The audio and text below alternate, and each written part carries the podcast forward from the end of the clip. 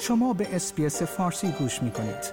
با رفتن به sbs.com.au به اخبار و گزارش های بیشتری دست خواهید یافت. انتشار خبر اعدام مجید رضا رهنورد یکی از بازداشت شدگان اعتراضات اخیر در ایران در حالی که فقط سه هفته از زمان بازداشت او میگذشت موجی از خشم و تأثیر را به دنبال داشته است آقای رهنورد صبح دوشنبه 21 آذر معادل با 12 دسامبر به وقت محلی در ملع عام در خیابانی در مشهد به دار آویخته شد. اعدام مجید رضا رهنورد پنج روز پس از اعدام محسن شکاری نخستین معترض اعدام شده در ایران پس از آغاز اعتراضات سراسری صورت می‌گیرد. در همین راستا اتحادیه اروپا صدا و سیمای جمهوری اسلامی رئیس و معاون این سازمان و دو بازجو خبرنگار را به دلیل پخش اعترافات اجباری زندانیان و همچنین 16 مقام جمهوری اسلامی از جمله تعدادی از فرماندهان سپاه و ارتش را به دلیل سرکوب معترضان و همچنین تعدادی از فرماندهان و شرکت های نظامی را به دلیل فروش پهپاد به روسیه تحریم کرد.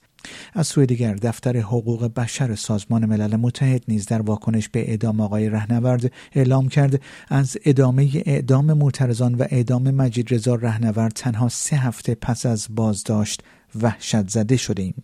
این نهاد سازمان ملل متحد در یک پیام تویتری نوشت نگران جان سایر معترضان محکوم شده به اعدام هستیم.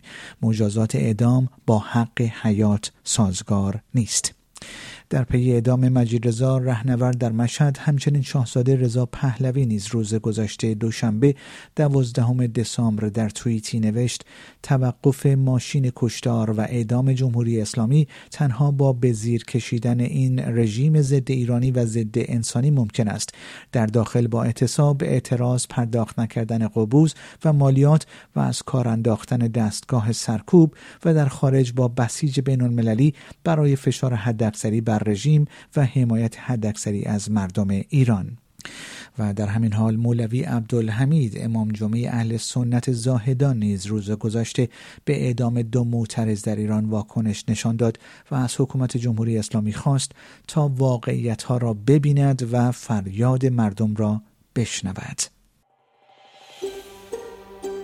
آیا می خواهید به مطالب بیشتری مانند این گزارش گوش کنید؟ به ما از طریق اپل پادکست، Google Podcast، Spotify یا هر جای دیگری که پادکست های خود را از آن می گیرید گوش کنید.